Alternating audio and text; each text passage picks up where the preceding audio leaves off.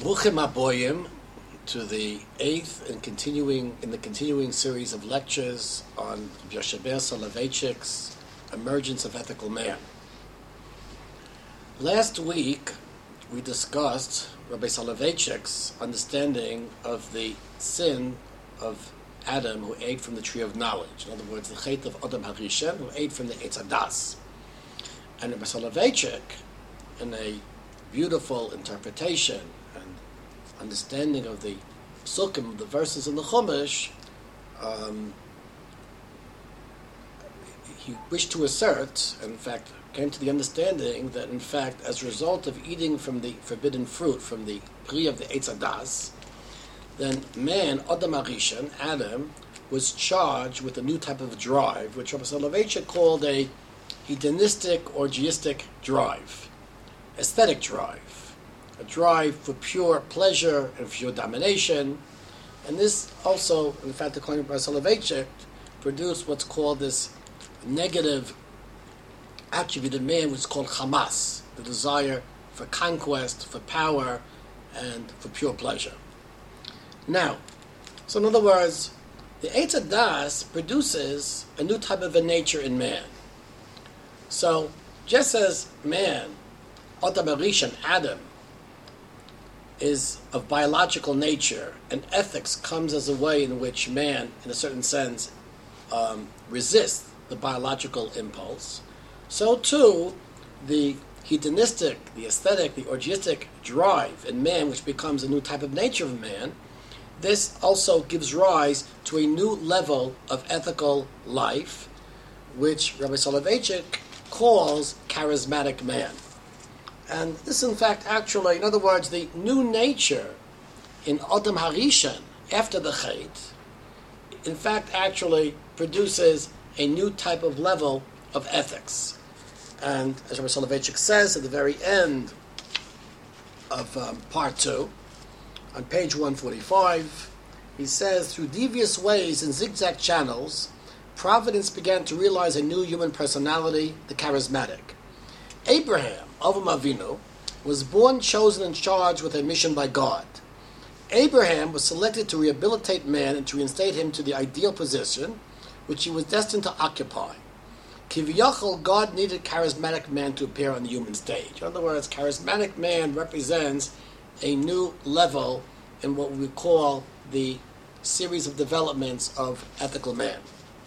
Now, what is this charismatic um, attribute, charismatic man, which Rabbi Soloveitchik, in fact, actually um, is referring to. So, Rabbi Soloveitchik b- b- begins with the commandment that Avram Avinu should leave his parents' land and go to Eretz Canaan. This we know from Pashas Lech Lecha, actually at the very beginning, end of um, Pashas Noach. So Rabbi Soloveitchik raises the question, why was there a command given to Abraham to leave his native land and come to El Yisrael? So, in contrast with the opinions of Rishonim, who in fact actually um, attribute a type of what he calls in, on page 150 an objective metaphysical quality inherent in the land of Israel, El Yisrael, Soloveitchik argues, for halachic reasons, namely that Kedusha is man made, and therefore he says, and I'm quoting him on page 150.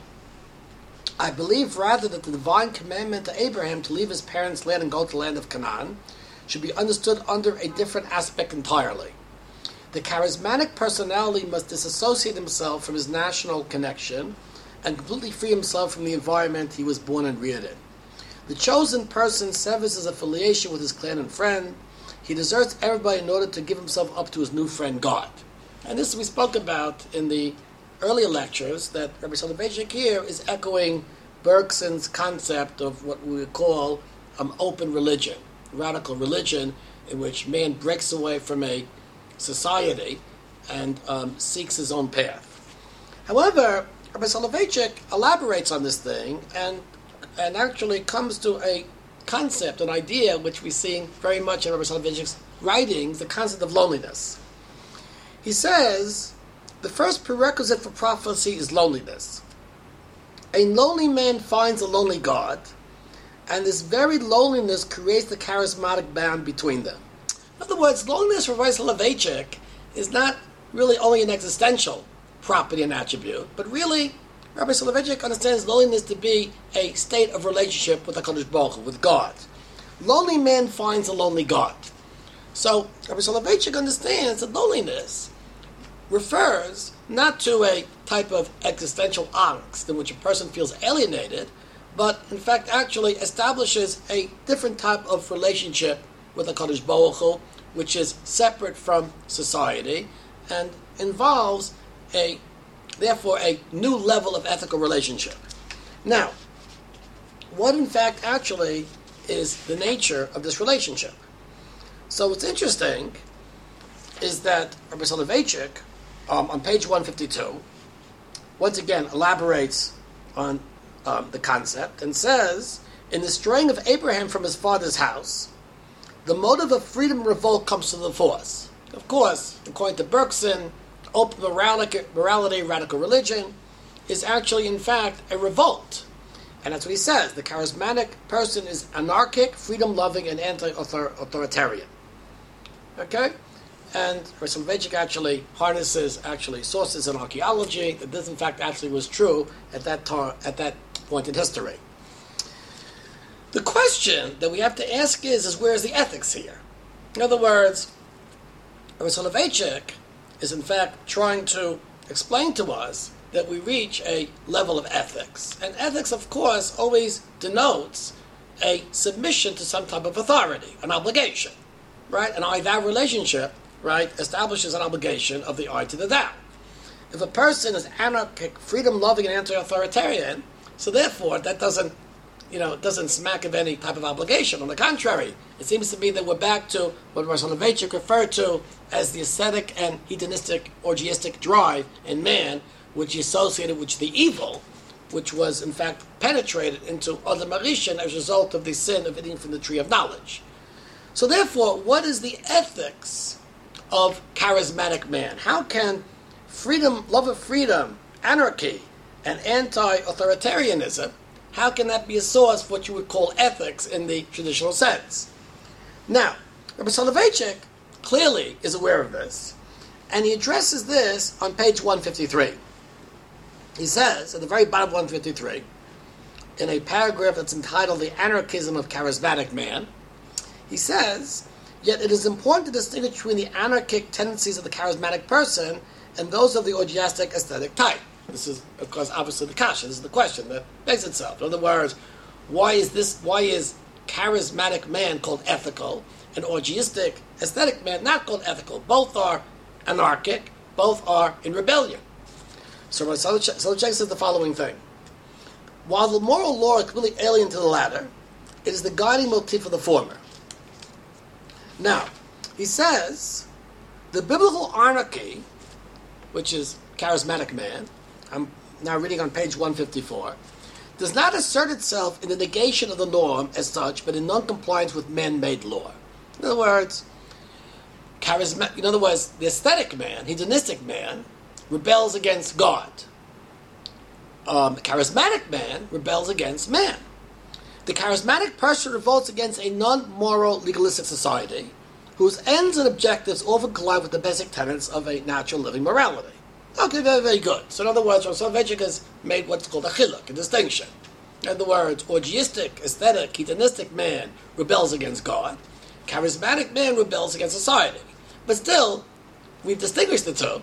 But where's the ethics? Where's the positive attribute of ethics? In other words, we understand that one is a rasha, one is not a rasha.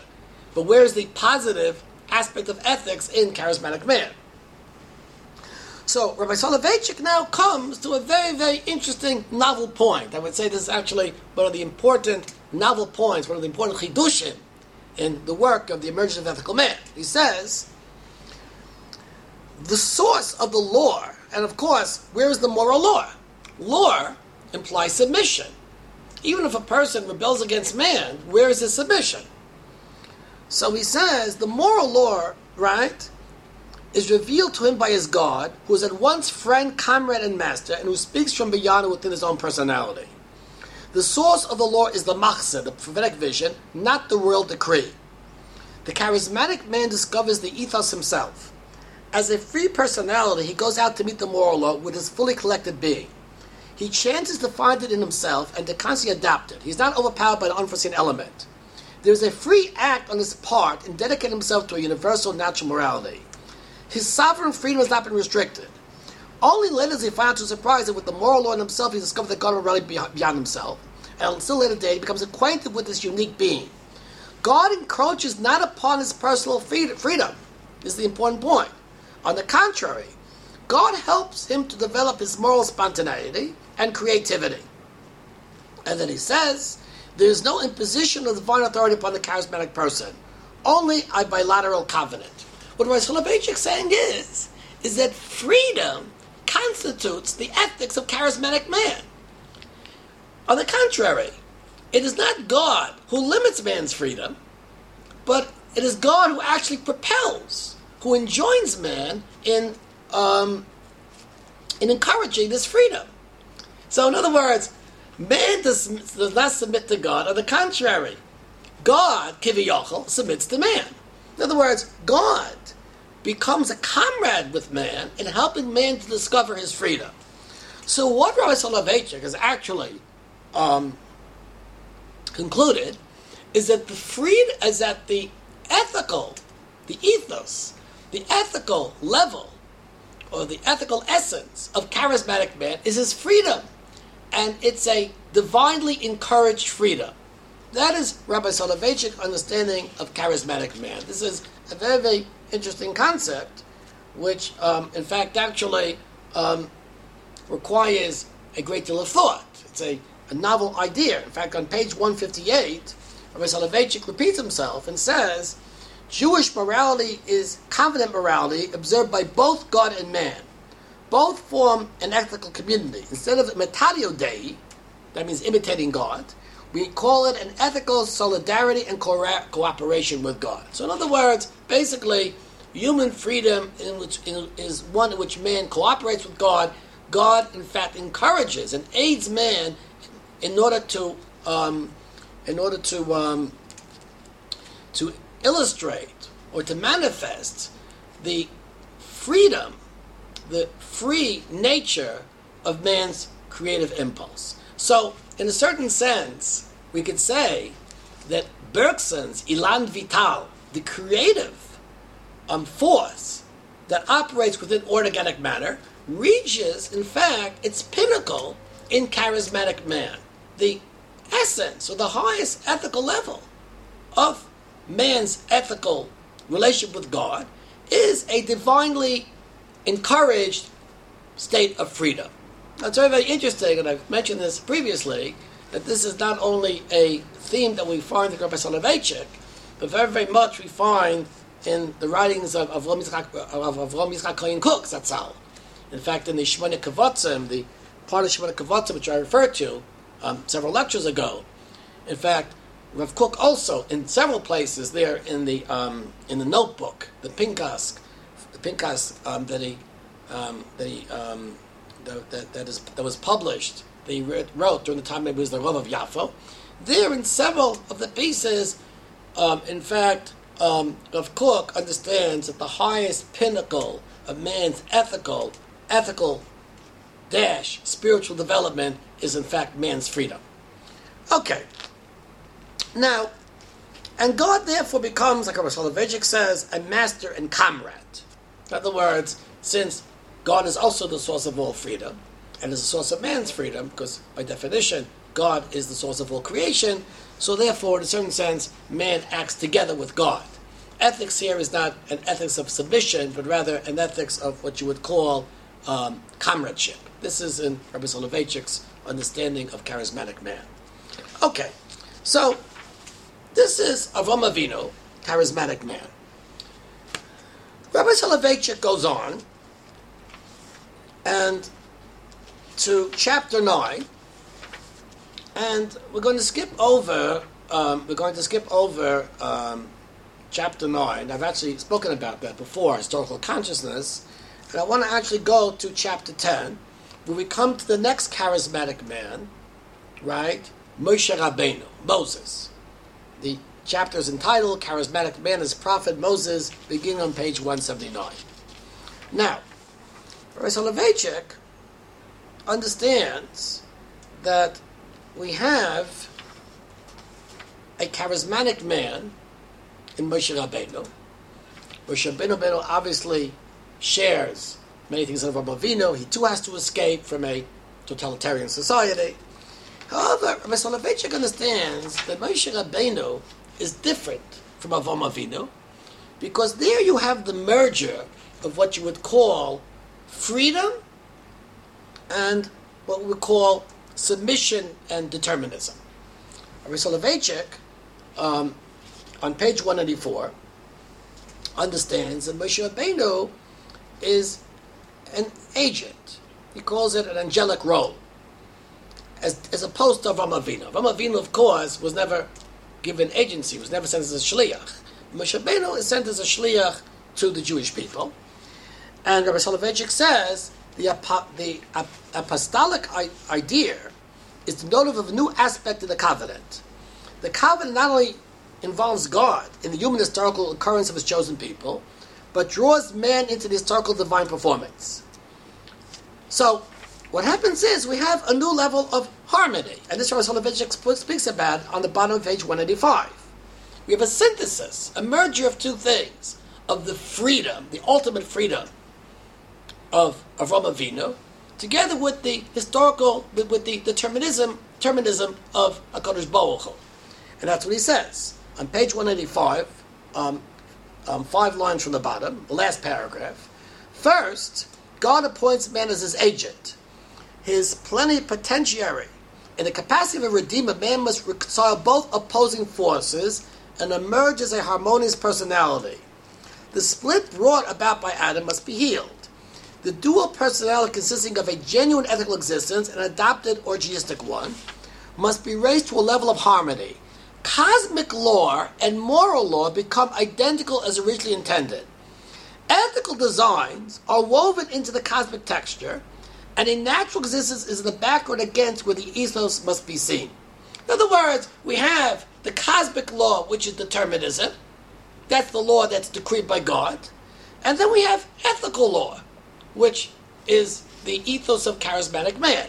Somehow, the deterministic cosmic law and the moral law, which finds its source in man's freedom, man's ability to choose, man's free will, somehow have to be harmonized and brought to a new level of synthesis.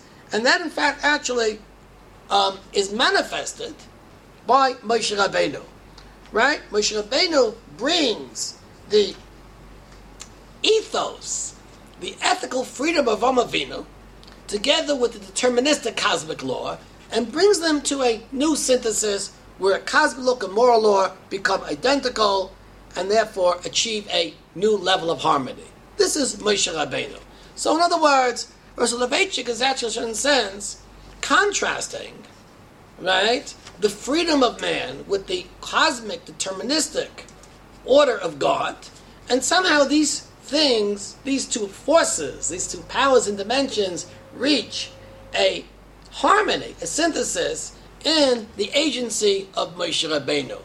Free will and ethics becomes identical to God's cosmic plan. And this is achieved through the concept of um, apostility or of agency. This is Rabbi Soloveitchik's understanding of Moshe Rabbeinu. Okay, now, the question that I want to raise is what is really the source for these ideas? Right? Rabbi Soloveitchik is clearly being driven by what one would one would see is somehow this dichotomy between things which are deterministic and natural and things which are non-deterministic, um, free will, like, and ethical. Soloveitchik somehow understands that these are two factors that play into the drama of man's ethical development, and they reach somehow their synthesis and ultimate harmony in that of Moshe Rabbeinu. What, however, are the source of these ideas? The concept of synthesis here is not something that actually we see in Bergson. In Bergson, um, we see a contrast between different types of moralities. The synthesis of these two moralities seems to be an innovation of Rabbi Yoshe Soloveitchik. However, what is, in fact, actually the source of these ideas? Now, I mentioned, when I began these lectures, I mentioned that I worked on two sets of lectures.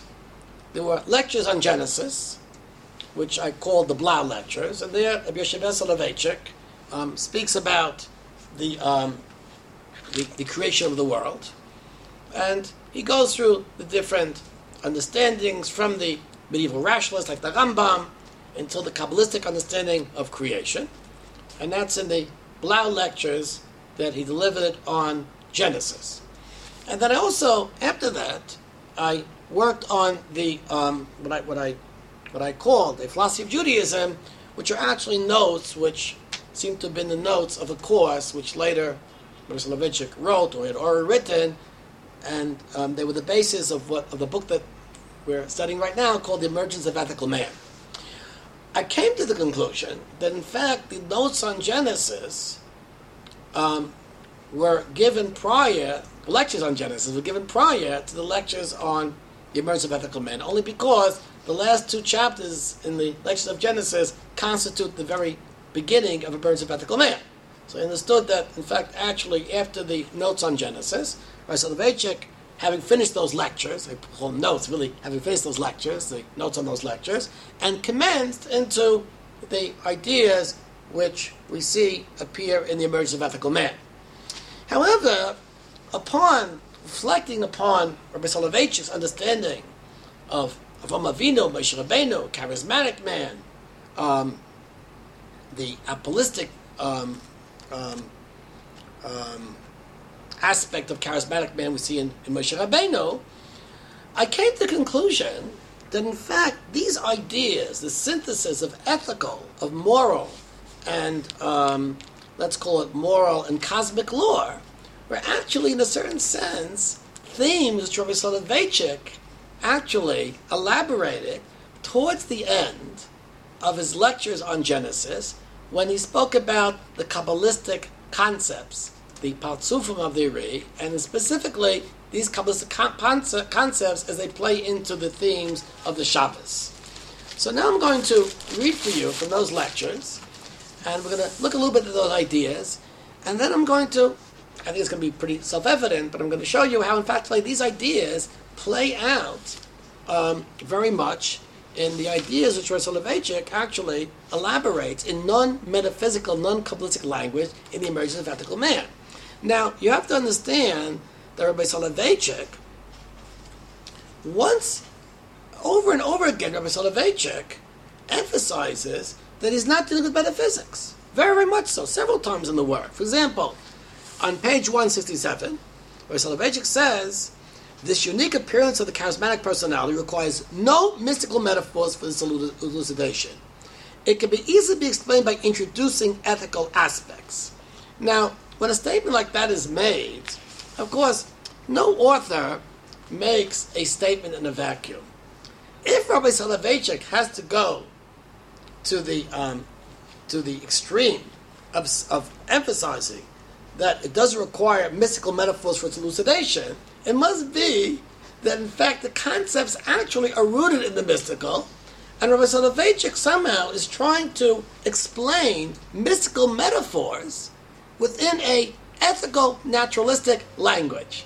So what I understand from Soloveitchik's statement here on the bottom of page 167, that really in fact the sources, the ideas really have their origin have their source actually in the Kabbalah, in the mystical, in the metaphysical. And Rabbi Soloveitchik is taking the Kabbalah and translating it into ethical concepts.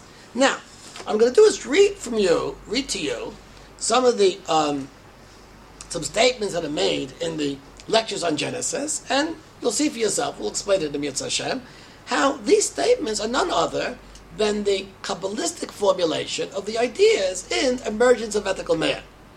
So Rabbi Soloveitchik um, distinguishes between what he calls um, Deus Mundus and Deus Persona, which call which means the God of creation, the, the God of science, and between the personal God. Rabbi Soloveitchik says speaks about the sphere of Malchus. We know that there are ten spheres, and the tenth sphere is called Malchus. So Mr. Soloveitchik says, Malchus implies an external object, an outside. Here the thou is no longer within God, but outside.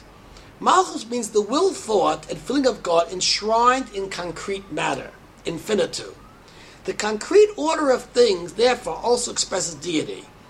God imprisons himself with a capital H in the external order of things. So, therefore, what we call the Elan Vital, the Ein Sof of the Baal HaTanya, which is inherent in nature. So, when the Soloveitchik says that this is actually refers to the Sphira of Malchus. He goes on, and now that was in lecture 9. In lecture 11, right? Lecture 11, Rabbi Soloveitchik says, the synonym of Malchus is Shechina, from the word shachen, to dwell, because God's will is imprisoned in nature. So once again, God dwells within nature. Now, Rabbi Soloveitchik goes on to say that we have two concepts of God. There's Deus Mundus, which is God as known through the cosmos, and Deus Persona, which Rabbi Soloveitchik understands to either be uh, through known through prophecy or through a I-Da relationship. And God reveals himself in, in fact, actually, two different ways. Now, Rabbi Soloveitchik actually, in fact, says that um, that according to Jewish philosophy, and he says um, according to um, um according to Jewish philosophy, which I really means the Kabbalah, at the end of all time, the twofold modus revelations, the Deus persona, the personal God, and mundus, the God within the um, rational um, scientific, physical world will merge. The distinction of subject objective will disappear. Personality and concreteness will merge into one great order, Malka Kadisha, which is the Partzuf, which emphasizes man's personal relationship with God, right? Um, um, which is um, Deus persona, and Shechina, Deus mundus, will unite. The prime objective of the universal purpose is this merger. In short, the vision of Achas Hayomim anticipates the ascent of mechanical, automatic, scientific cosmos imprisoned the natural laws to a free, intelligible order of being. Basically, there's a merger of the cosmic law and freedom, which is the ethical, the moral law. Right? And this is where Soloveitchik says, when Deus Mundus, that means the God of the physical world, emerges from the Deus persona, from the personal God, this is what Kabbalah calls the free intellectual order of being from necessity to freedom. So Rabbi Soloveitchik understands that the the purpose or the the end of history or the climax of history will take place when there's a merging of what we would call in philosophical language ontology and ethics. Now, this in fact actually is the theme of the Shabbos. So Soloveitchik in lecture 11 speaks about the three meals of the Shabbos. The evening meal, the meal at night, the first meal, is called the meal of Malchus. Okay, Chakal Tapuchen, as you all know from the um, from the Zemir of the Ari. Um, the, the meal of the Shabbos morning is the meal of Atika Kadisha, and the third meal is the meal of Zeir Anpin. Now, the meal of Malchus at night, says Rabbi Soloveitchik, represents the world. The world is hidden which means the face of God is hidden, is hidden, and all we have is sort of like the cold, dark, mechanical world, which does not reveal to man a warm personal relationship. That's at night. That's the meal of Malchus. The meal in the morning, Shabbos morning, right? That represents the revelation of God within the entire personality of God. That's called Atika Kadisha. You all know from the Torah, Siman Resh Dalet, that the tefillahs of Shabbos, the tefillah of Shabbos at night, is connected Shabbos Bereshis, speaks about the creation of the world. Tefillah in the morning is Matan Torah. That Matan Torah is the, the ultimate revelation of God to the Jewish people, the ultimate I thou personal relationship with the Kodesh Baruch to the Jewish people. According to many Rishonim, all of Klai will achieve the Nevuah Moshe Rabbeinu, Ponem al Ponem. That refers to the morning meal of Atika Kadisha.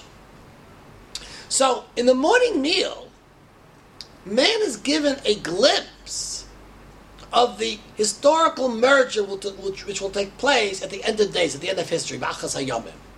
That's a sort of, sort of The third meal, the meal of Zeir Anpin, is the dichotomy between the personal and between the scientific God of the cosmos, the cosmical God, right? Deus Mundus and Deus Persona. And that's a dichotomy which accompanies man until after the Shabbos until the time when the final merger will take place. In other words, at night, there's the God who's imprisoned within the natural mechanical world, the deterministic God, God of determinism. In the morning, there's a glimpse of the final unity, Atik Kadish is the highest world. And then at the very, very end of the Shabbos, the third meal, the Mincha, is actually where man um, basically, according to Rav Soloveitchik, in a very existential expression, understands that the dichotomy will still persist until after Shabbos, until the dream or the final vision is met at the very end of history. So, in other words, the theme of the Shabbos is the dichotomy between the cosmic law, the, the God of the cosmic law, and the God of the moral law, of the ethical law, the God of determinism and the God of freedom. That's the theme of the Shabbos. The, the vision, the purpose of history, is the merger of intelligent ethics, and that takes place in the highest world, highest Partzufim of Atik Yomin. So, what Rabbi Soloveitchik basically has done is taken these ideas, these ideas of the Kabbalah, and actually express them in ethical, and I would call ethical and biological terms. Instead of speaking about Malchus and, and, um, and Malka Kadisha, he speaks about the moral law, right? The that which is God, who's in, who represents the fourth within the mechanical biological world, and between the ethics of man. Now, in fact, is it would seem to me that one could say that if Vino is what's called Atika Kadisha, I mean Atika Kadisha, I'm sorry, Malka Kadisha, Zeir Anpin, which means it's an ethics, but it's an ethics that's disassociated from the moral law. In other words, the cosmic law. The cosmic law and the moral law during the time of Avinu are still separate, are still not, not united. Moshe Rabbeinu, in fact, actually, is the one who, through his agency, right, as the Noisar Torah, which Rabbi explains later on, is the person who will unite, in fact, these two concepts of determinism and free will. So in other words, Rabbi Soloveitchik has actually done in the emergence of ethical man, he's actually taken the Kabbalistic concepts of Jewish history, which are drawn from the themes of the Shabbos, based upon the Zohar and based upon the Ari, and expressed them within ethical and philosophical concepts in the emergence of ethical man. So when Soloveitchik says it requires no mystical metaphors, he's not saying that these are not actually mystical concepts. What he's saying is one can explain them in philosophical terms, in Bergsonian terms, without a explicit recourse to the Kabbalistic concepts. So, in a certain sense, we get here a interesting observation. I think this is I'm making this observation. I'd like you to think about it. That it seems to me that the emergence of ethical man, at least in, given in the background of the lectures that were delivered before this, seems to be Rabbi Soloveitchik's attempt to take Kabbalistic, the Kabbalistic concepts of the Zohar and of the Ari, and to restate them within philosophical jargon, within the language of philosophy. So, in other words, the emergent ethical man, in a certain sense, is what's called a philosophical Kabbalah, where Soloveitchik does not really make any make any use of Kabbalistic concepts, but rather is using Kabbalistic concepts to present a um, a biological, ethical um, picture of man as he relates ethically to other men and, of course, to HaKadosh Baruch Hu, to God. This is what Rabbi Soloveitchik is doing in the emergence of ethical man. Now, I wanted to, um, I realize that this, perhaps by understanding this, we could perhaps really understand why Rabbi Soloveitchik, in a certain sense, seems to consciously um, say several times that certain concepts, even called Chias and Um, and uh, the concept of nisim can be understood without the use of metaphysics. Um, based upon what I'm saying, it doesn't mean that Soloveitchik did not understand this to be primarily metaphysical concepts. Soloveitchik understood that, in fact, metaphysical concepts, which Soloveitchik was certainly identify with, and he actually mentions explicitly the Ari, right? That the metaphysical concepts that we um, that we encounter many times can be expressed within the language of philosophy. I think it's Rav Tzadok says somewhere that philosophy is the chitzonius of Kabbalah. In other words, Kabbalah represents the penimius, the inner truth of Judaism, but there's a outer truth of Judaism. How we understand outer to be, in a certain sense, philosophy. So our Soloveitchik actually could be understood in the emergence of ethical man as actually expressing what he's understood to be the philosophical, biological um, expression, elucidation of ideas, which ultimately are in fact um, are in fact are rooted in Kabbalistic concepts. So for this reason, it's interesting that the emergence of ethical man, in my opinion, should really have been published together with the lectures of Genesis. The two works actually go together. Without understanding the ideas, the concepts, which are, are of gleaned from the Zohar, from the Ari, one cannot really understand what you were saying the yeshivas where he's coming from. In other words, the source of the ideas which presents of ethical man. So merge of ethical man and lectures of Genesis are two sides of the same coin. One expresses it in Kabbalistic language, one expresses the same ideas in ethical and biological language. Okay, with this, I'm going to close um, this lecture, the eighth lecture, The Merge of Ethical Man. And in Mitzvah we're actually going to um, speak next week about another important concept of harmony, which Rav Soloveitchik speaks about, and that's the revelation at Sinai, the revelation at Matan Torah, and then after that, we're going to actually try to take the work in an entirely new dimension perspective. Until that time, from an undisclosed place in Yerushalayim Kodesh, be well.